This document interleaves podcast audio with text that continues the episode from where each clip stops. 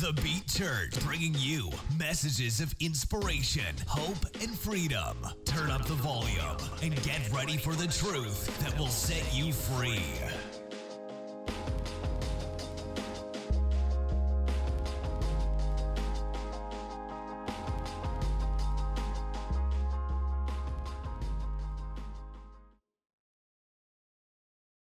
Um, just point out that next week, July 2nd, is our Super Sunday, and we are going to have the best fireworks show ever. Uh, we're going to have these three ladies speaking next week.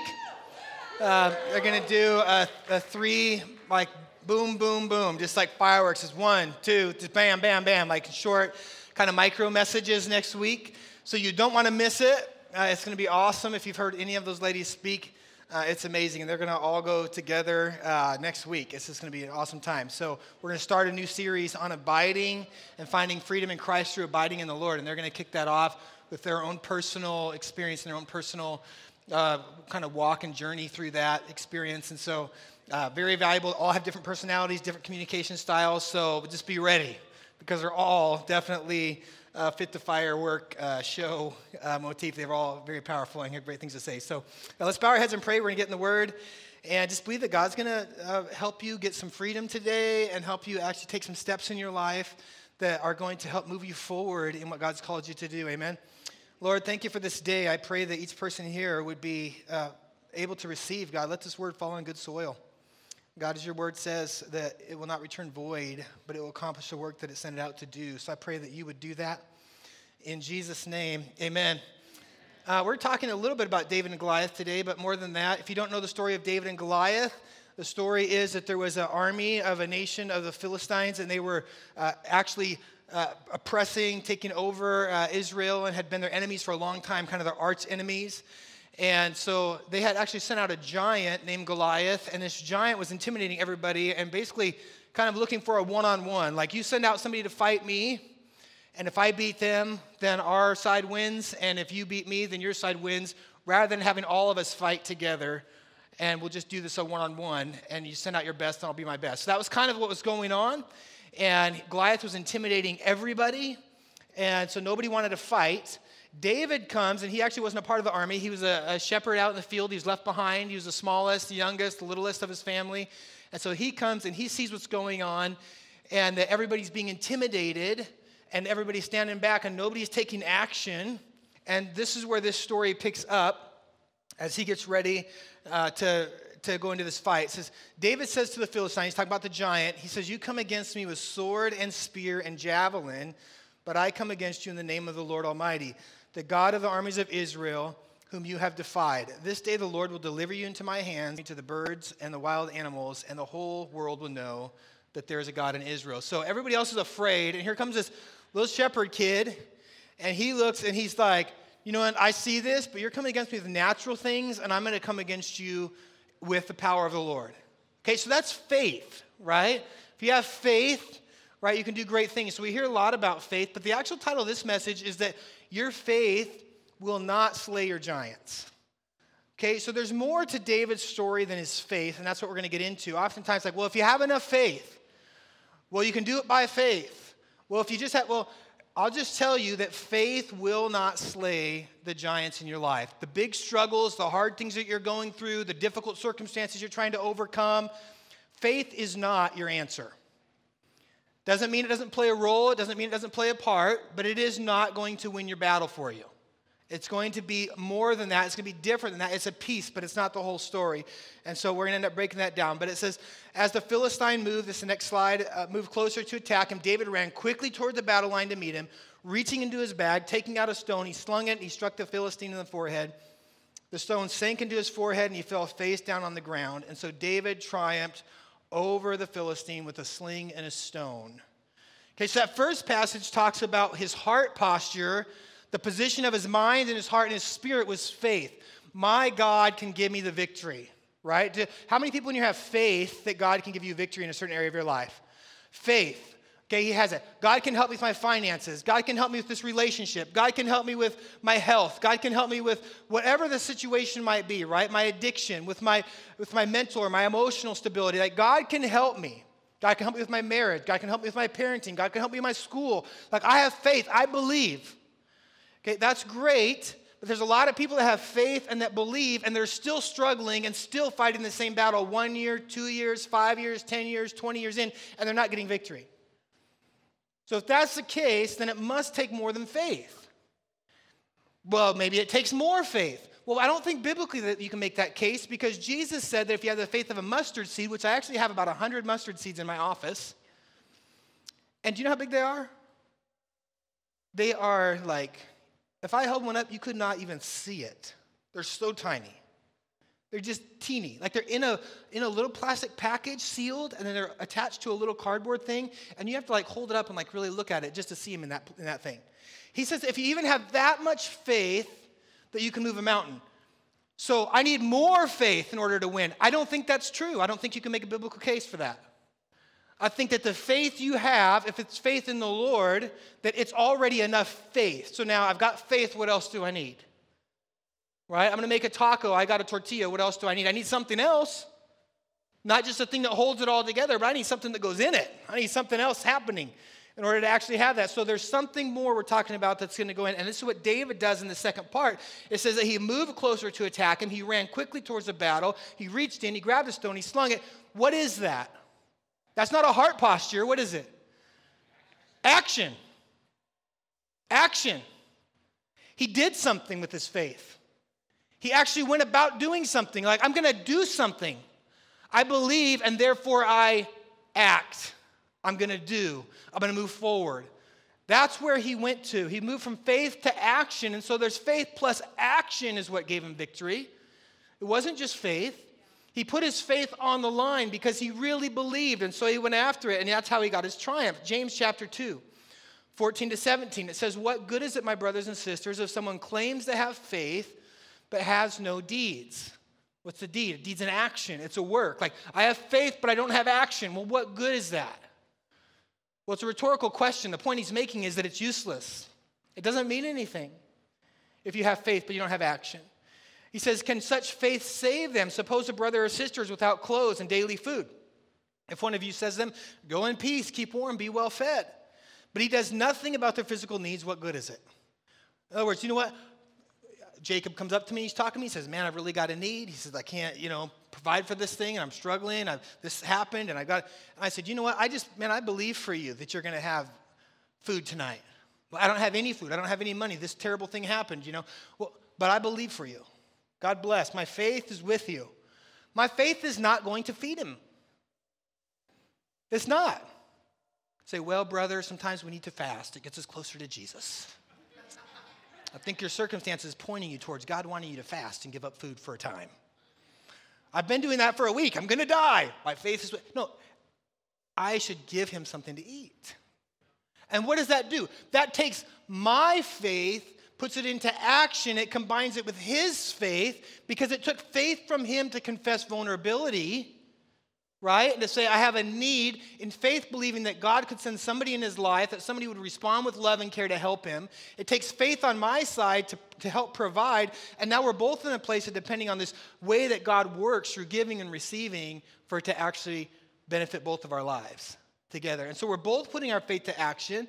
But it says, you can't just say, go in peace, and he does nothing. He says, what good is that? In the same way, faith by itself is not accompanied by action, it is dead. It's useless. Okay, our world suffers from a lot of people who have faith but don't have action. A lot of people that put great posts online that are encouraging, inspiring, and faith, but there's not an action behind it. We say it, but we don't necessarily do it sometimes, and so there's not an action that's, that's following. We do it in our own lives sometimes. I have faith, but am I doing this thing? And so this other verse in James 2 18, 19 says, Someone will say, You have faith and I have deeds. Okay, you have faith and I'll do the work, like it's a, a shared thing. But he says, Show me your faith without deeds, and I will show you my faith by my deeds. So, your deeds actually, your works actually show if you really believed. If you actually really believed that. There's a story that one of my pastors used to tell all the time about a guy, it's a true story, about a guy that had a wheelbarrow and they put a rope across the Grand, uh, not the Grand Canyon, but across the Niagara Falls. And they used to allow you to do this kind of weird stuff, like anything for a show, right? Pay a few bucks to see something. And they just strung a rope across this the Niagara Falls, and he had a wheelbarrow, and he would have a crowd there. You know, it's like back in the days of Houdini and all these people doing all these wild things with like no safety and stuff. The good old days. And so there's this rope. He's got a wheelbarrow, and he says, "Who believes that I can walk this wheelbarrow across this rope without falling in the water and dying?" And everybody raised their hand. We, oh yeah, we know, we've heard, we know you can do that. Who believes I could put somebody in here and I could wheel them across and get us both safely the other side? Everybody's like, Yes, we believe. And he says, Great. Who wants to get in the wheelbarrow and I'm going to wheel you across? and nobody gets in. That's the difference. Faith that really believes has no problem getting in the wheelbarrow. David had faith that really believed, so he had no problem getting out in front of the giant. He believed. He believed that he would have victory. So when we believe something that God has put in his word, when we believe something God's called us to do, then the actual next normal, logical step would be that we take action on it.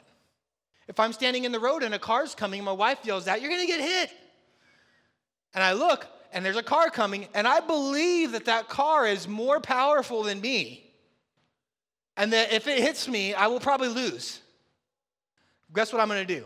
I'm gonna jump out of the way because I really believe that. And so faith produces action, it produces activity, both good and bad. If you really believe in God's provision and his, you believe in His word and how He says to handle things, you're gonna do it that way. If you believe in what the world and the culture view is or what the devil's view is, then guess what? In fear, you're gonna respond the same way. One example would be giving. The Bible says, Give, you'll receive, right? That the generous soul will prosper. It talks about that. But the world says to keep and to hold and to take care of yourself first. Well, if you believe the world more, then you're going to keep and to hold. If you believe God more, then you're going to give and be generous to those in need. So, which one do you fall on? See, these are things like, how am I really living? And so in James, he says that. He says, You believe that there is one God, good even demons believe that and shudder. It's one thing to believe, it's something else to go beyond that. James 2 20 to 22, it says, You foolish person, do you want evidence that faith without deeds is useless? Was not our father Abraham considered righteous for what he did when he offered his son Isaac on the altar? You see that his faith and his actions were working together, and his, and his faith was made complete by what he did. He believed God would not take his son. He believed that God was saying, Would you give this up? And he believed that God had given, and that God would not take away and that God would bless him and God would be with him. So he took action. He went up the mountain. He said, Lord, if that's what you're saying, fine, but I know you'll raise him up because you've given him to me. This is part of your promise. And so he believed and he followed it through, and God made a way out and gave him a way of escape. And so he showed it through his actions. Hebrews chapter 11. I'm not going to read it, but it's a great chapter on faith. But you go through there, and it gives a, kind of a history of all of these different greats of the faith. Abraham and Noah and Moses, and it goes through all these people. And it talks about them and it says that they did this, and because of their faith, they did that, and then God did this. And you go through each one, and there's a faith, and guess what? There's an action, and then there's God's provision, God's blessing, God fulfilling his promise. And you just read Hebrews 11, and all these things are happening, and one after another after another. God is speaking a word, somebody's receiving it and believing it, and then they're doing something with it, and then God's bringing through a victory. And so faith and action are all the way through that. So, what is faith? So, the actual word here is a Greek word, and it's um, pistis, pistis, pistis. I don't know. Let's just say it starts with a P and it ends with an S. But there you go. But this is what it means it means to be persuaded and to come to trust. So, sometimes faith we think of almost like. Um, you know this positive affirmation and like i've got to just like i've got to focus on it enough. It's almost like a meditation and a manifestation thing. Like if i just have faith i got to visualize and see and believe. That's not what biblical faith is. Biblical faith is simply trust. It's deep complete and absolute trust in the person who's spoken their word. It means that if you've told me something and i know you and i believe you that I don't need to get papers out and sign and do a contract and have an attorney. I know you, I know your word, I know it's true. And so faith is to believe God, to know his character, and to believe his word that when he says something, you're like, okay, that's true, and it's true enough for me that I'll act on it. I'll live on that. I'm going to take that to heart. I'm going to do it. So it turns into action because it trusts the wisdom, the character, and the power of the person that's in authority. Like, I know this to be true. I know my God. I know He's faithful. I know if He's spoken it, it's true. And I know that I can act on it. I know I can live on it. I know it'll happen. Okay, that doesn't always work. In our lives, it's hard for us to trust sometimes. You know, I've got kids, and my kids are awesome. And one of my sons, I say, trash goes out before you leave. Yes, sir. Absolutely, sir. What do you think my odds are of the trash going out before he leaves? If I'm not there to observe? 30%? That's probably pretty close, but maybe a little lower. If I'm there, the odds go way up. But if I walk up through and I say, Good, gotcha. And the reason is always the same I was to do it. I was, I was to do it. We all were to do it. But that is that. So there's, but that is, I don't know that that's a, a good word. Other things word is very, very strong on. But that's one where it's like, I don't know. Well, with God, are we saying, can I trust your word? Can I trust when you say something that it's real? And if not, I'll just tell you this, then you're probably in the wrong place. If you don't believe God's word, then you probably shouldn't be serving Him.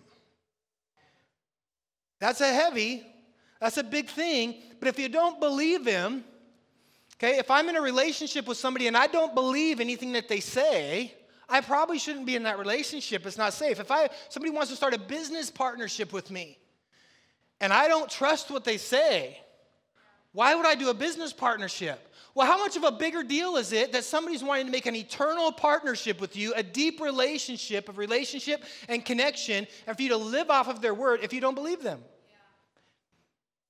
So the first thing to wrestle is with do I really believe God or not?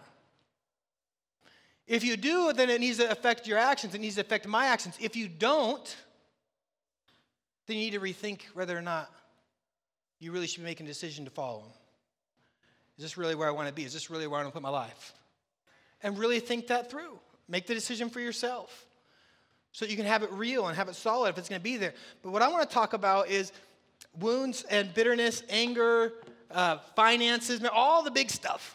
Because these are giants that we face. And so I want to start out with these, only because we're in Texas. I could never do this in Washington. Um, but this, does anybody know what this is? Anybody recognize that? So that is a shotgun shell. Um, this is this is a 302. Am I close? Uh, no, I'm not. Okay, it's, it's a bullet. This is another one. Notice something about these as you look. Look at that one. And we got this one. And we got this one. And we've got this one. And look, that one would probably be cute to get shot with. Look how tiny it is. It's a little baby. It's a little teeny one. Look at those. Why do we need different kinds of bullets? What's the purpose? Different function. What's that? Different kind of animals, right? I'm not to go. Anybody bear hunter? You going out with that? Probably not a great plan. Maybe a rabbit. Maybe. That's a bit that's tiny. You got to find the right thing to match up with what you're going after, right? That's what you want to do. What is it that I need in order to get this one? Okay, well, that's what we're talking about because you know, stones were the same way. So the Bible talks about David grabbed five stones. He grabbed these stones and he went out to fight with them. And we think, oh, it's just random. He just randomly grabs a stone. He doesn't know what he's doing. This is like a trained killer with a sling. He's killed all kinds of animals, he's fought and defended sheep. And back then, stones were kind of the precursor to bullets. They really were. The Romans used them. They were actually more used, they were, they were thought of as a better weapon in battle than even arrows, because arrows were actually, you could see them coming, so you could see where the enemy was, which then you could flank, move your positions. And if somebody got shot with one, you could see where the arrow was, so then you could actually know where to pull it out and to work on it. So the preferred weapon, a lot of times, even with the Roman army, was actually slings, because the, the stones, the bullets were smaller. You couldn't see where they were coming from. They actually had longer range than the old bows. People could throw them farther. And they had all different sizes and different types. They actually had stones, if you research it, they actually had stones that they would drill holes through the middle and they would make it just like this one, which is a hollow point. So a hollow point is made that way so that when it hits, it actually spreads out and breaks apart, causes more damage. They actually would drill stones and have hollow point stones for their slings so that when they slung them, when they hit, they would actually break apart and cause more damage on the enemy. And the other effect of the hole that they actually drilled in there is that it made them whistle. It actually just made them whistle because they love music. No, it made them whistle because imagine if you're the enemy and you're over there and you look up and all of a sudden you just start hearing all of these whistling stones flying at you. That's pretty terrorizing. You know, the Irish had their bagpipes and the Romans had their whistling stones they would throw. But they were meant to strike tear, uh, uh, fear and to create like a psychological damage before they even got in the fight. So the stones had much more thought put in them. Two people thought about this, thought, what am I doing with it? What am I killing with it? Who am I going after with it? What's the purpose of it? What are we trying to do? They had stones that they actually heated up in the fire so that when they slung them, they would sling them into things that were wood or into trailers with thatch on them or into houses with thatch on them in order to catch the enemy's places on fire. And so there was more thought put into what's going to use. So David, when he's grabbing these stones, David has some knowledge of stones. He has some knowledge of fighting. He's looking around. He's picking stones he knows are the right size. He's not going to walk out up to Goliath and find like a little stone and just fling it. Ooh, got him. He's looking for a big, heavy stone that's the right shape to sink in when it hits its target, and it's heavy enough to cause damage so that when he throws it, he can actually take this guy down.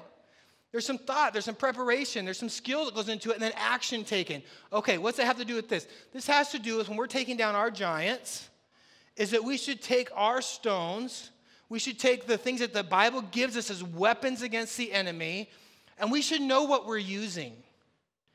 And we should know what we're throwing at it.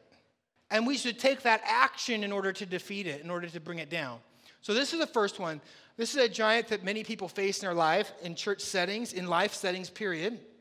And that's wounds, bitterness, anger. Something's happened, either from someone in the church, or from someone in your family, or somebody at work, or from yourself. You're bitter and angry at yourself for something you've done. There's this thing just sitting in there, and it's this giant, and you try to face it, but when you see that person, or you see that situation, or you're reminded of that thing that you did, whatever it is, this wound comes back, this anger comes back, this bitterness comes back, and all of these things start to come back into your heart.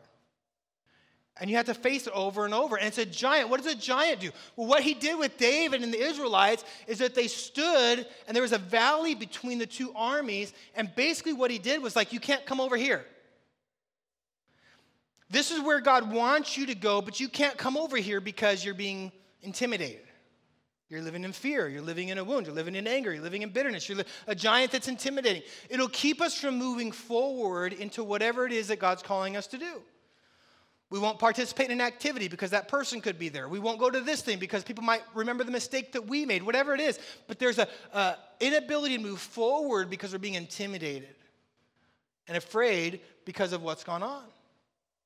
And so what do you do with that? Well, Colossians 3:12 is a stone that we can throw and there's multiple stones. Forgiveness is one, humility is one. God resists the proud, he gives grace to the humble. It's coming humbly before God and saying, "You know, I've made a mistake or they've made a mistake, but I also know I've made them." Kindness, you know, pay it forward. Remember where we were brought from. Remember the pit, the Bible says, from which we were dug. I came from mistakes. I came from problems. And forgiveness. So Colossians 3 12 through 14 covers some of these says, Therefore, as God's chosen people, holy and dearly loved, clothe yourself with compassion, kindness, humility, gentleness, and patience. Clothe yourself with it. Why? Because you're going to need it. Why are you going to? When you go outside in Texas, you're going to clothe yourself in what today? Shorts and flip flops, right? Swimsuit. Something. Why? Because you're going to need it out there, right? Well, you probably don't even need that, but if you wear anything less, you're going to get in trouble. Okay, somebody's going to be calling the police but you need at least that, the bare minimum, because it's hot. Okay, in the winter, we lived in Bend and it's 30 degrees out, and the wind's blowing, we're going out there, and we got scarves on and hats on, and we got all these things on because why? Because you need it. So clothe yourself. Why? Because the environment you're in needs it. That's why. That's why you have to clothe yourself with compassion, kindness, humility, gentleness, patience. Because people around you are going to try your patience, get you to want to do something ungentle to them, whatever that might be, because they're in your environment, right? You're gonna feel better than them and proud because you look at them and think you're better. So you're to need humility. You're to need kindness because you want to do something unkind. You're to need compassion because you have no heart for their situation. And so it's saying you need these clothes because your environment's going to challenge all these feelings. Bear with each other, forgive one another if any of you has grievance against someone else. Why do we need to do that? Why? Because we have a grievance. This person's caused a problem. This person's created an issue for me. I've got to forgive. Forgive as the Lord forgave you. And that's the pay forward part. He's saying, Remember, you came from a place of needing forgiveness. Now forgive. Well, I know, but I, I never did what they did. In the sight of the pure, holy, and perfect God, who knows no sin, no unkindness, no wrongness, no evil, no wickedness, in comparison to Him versus you, whatever your offense was is far greater than the offense of this other person who is only being compared, you're comparing them to yourself.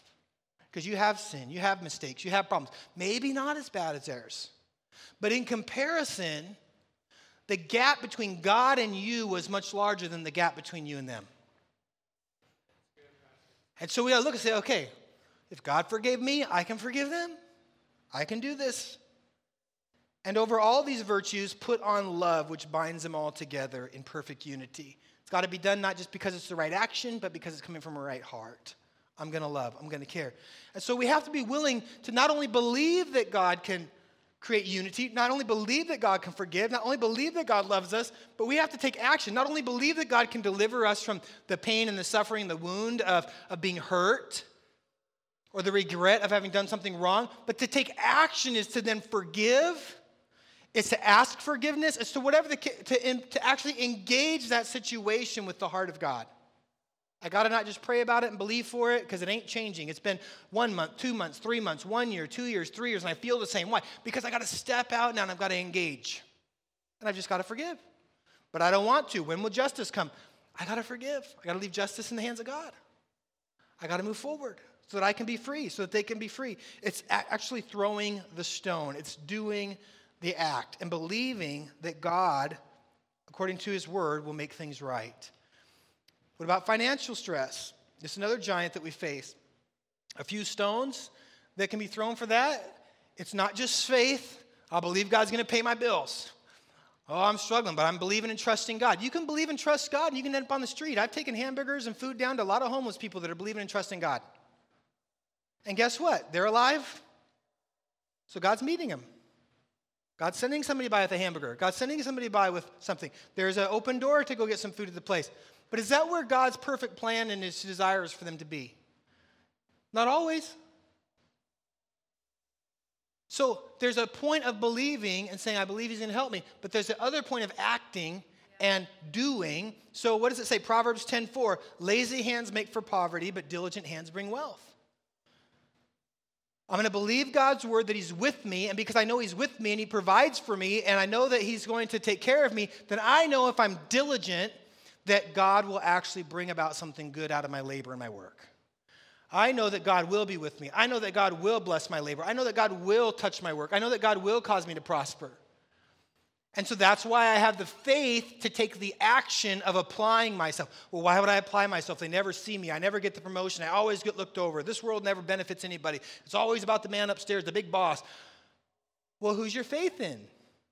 Do you believe more in the enemy's ability, in culture's ability, in your boss's ability to hold you back from prospering if you put your hand to the plow and you're diligent? Or do you believe more in God's ability to see the work that you're doing in secret and to reward you openly, as the Bible says He will do? I can work. He says, don't serve as unto man, but do your work diligently as unto the Lord. So that God who sees all things done in secret will reward you openly. Do I believe that more or do I believe more of what all my coworkers are saying that you can't get ahead anyways? Who cares? Just quiet, quit, just put in part time, just don't worry about it. Nobody's going to see your work and it's not going to matter. No, I don't believe that. I believe if I put my, my work in, that just like this says, that the diligent hand brings wealth, that God will show me how to be able to build up wealth and to prosper. So I take action accordingly. Proverbs 11, 24. One person gives freely, it gains even more. Another withholds unduly, but comes to poverty. The world says to keep, but this says if I hold, I come to poverty. If I give, I'm blessed. And so I'm actually believing that. I believe that. So I give. Not just to church, I give to others. I give when it doesn't make sense. I give. Why? Because I'm doing the diligence. I'm throwing that stone. I'm working, trusting God. And the other part of it is I also believe He wants me to give, so I'm giving and I'm trusting for Him to take care of me. And if none of that works, I'm in the wrong faith anyway. And I would rather know now. I would rather work hard and be generous and come to nothing, and I can go, you know what, God, I guess I'm screwed. None of this works. At least I know. Or apply myself and do it and walk it through and say, do you know what, it works, and I can trust God and God continues to walk. Doesn't mean I don't go through hard seasons because I've been through them. But I come out on the other side, and God's always brought blessing. He's always brought strength. I've gone through hard seasons because I needed to work on something in my life, my character, or let other people see me go through a storm so they knew that God can be trusted in any circumstance. But He's always brought me out on the other side. And so by taking action, I find out. You know, if you, anybody here buy lottery tickets? Okay, close your eyes. Does anybody in here buy lottery tickets? Okay, be blessed. I don't think you're going to not get into heaven because you scratched a lottery ticket, especially if you won and tithed off it. My goodness, my Lord. No, that's a joke. There was a lady.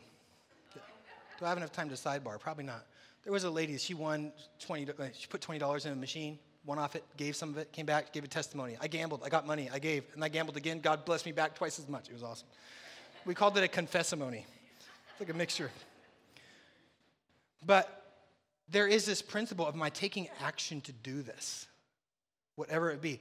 And like contentment's another stone to throw at these financial stresses. I can be content. I don't have what that person has, and I can be content. They have a nicer car than me, a nicer truck. They have more hair. They have whatever it might be. And I am content in what I have. I'm content in my spouse. I'm content in my family. I'm content in my home. Can I work towards more? Maybe, but I am content right now with what I have. That's a stone to throw.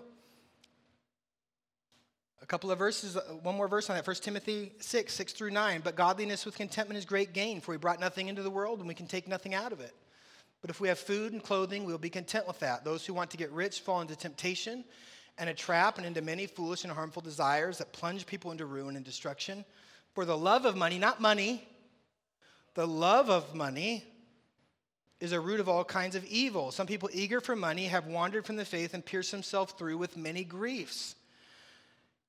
He's given a warning. If you're chasing money and love money, you're going to pierce yourself through with many griefs. He's not even saying, I will judge you for loving money in this verse. He's saying, You will pierce yourself through with many griefs. You're going to get into a race to get and to attain and not find satisfaction. I need more, not find satisfaction. I need more. And something's going to go wrong. You're going to lose some. And then you're going to be distressed because you're putting your hope in something that is not stable. And you're going to suffer. One of the griefs might be that you get extremely wealthy and then realize it 60 years old that you didn't know any of your kids, that you don't know your wife, that you have no one to come to your funeral or to enjoy your wealth with you and suddenly you spend the last 20 years of your life in grief because you can't go back. So he's saying you're going to pierce yourself through with these things, so stop chasing that. Be content.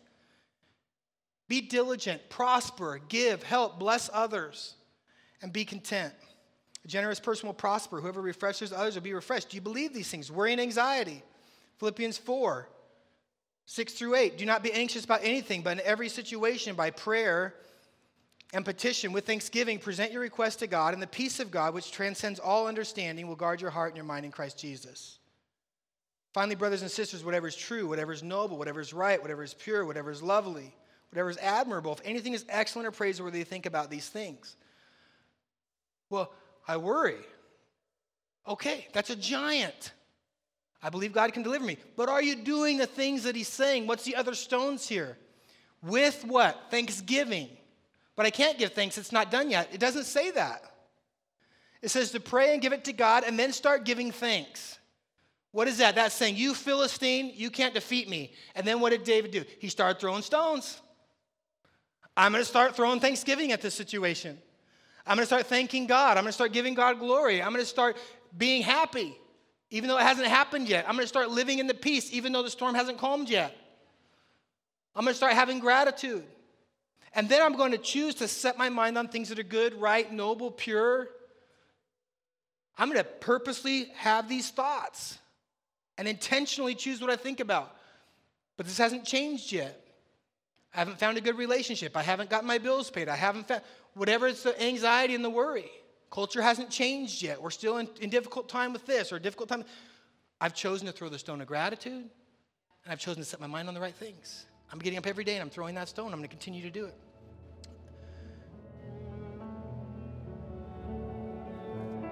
This last one, faith, Proverbs 3 5 through 8. This is what we're going to end on. Trust in the Lord with all of your heart. Lean not on your own understanding. That's what faith is. Faith is trust. Can you trust in the Lord enough to take action? In all your ways, submit to Him. What is that? That's action. And He will make your paths straight. Do not be wise in your own eyes, but I don't see how this works. But do you believe Him enough that if He says, This is the way, go this way, that you'll do it? My sheep hear my voice. It says, This is the way, walk in it. Do you believe Him? Enough to take action in your life that way and go that direction. I don't want to forgive. I don't want to work hard. It's never worked before. I don't want to trust. I don't want to not have anxiety. I don't want to be thankful. I don't want. Can you do it and believe that God's going to work it out? Can you do it? Can you take action? Do not be wise in your own eyes. Fear the Lord and shun evil. This will bring health to your body and nourishment to your bones. That's the reason that He wants you to do it because it will bring health to your body, to your mind, to your emotions, to your soul, to your bones. If you do that, it'll benefit your heart and your life. Amen. Let's bow our heads. Father, I just thank you, Lord, for this time, and I just ask that you would, God, let this fall in good soil, Father. Lord, I pray that each person, Lord, would receive from you, God, and that they would be able to, whatever area it is that they need to move forward Lord, whatever areas they need to couple their faith with action, that, Lord, they'll do it. Lord, that they will have the, the courage to do it. Lord, the trust in you to just do it, whether it makes sense or not. Lord, to just do it and move forward in that area so that their giant that they're facing, God, can be taken down. And they will no longer be held back from moving forward into the areas that you're calling them to move, Lord. No longer be intimidated or living in fear, but Lord, they'll be set free. Father, I thank you for it. God, I pray be with each person today. Lord, in Jesus' name, amen.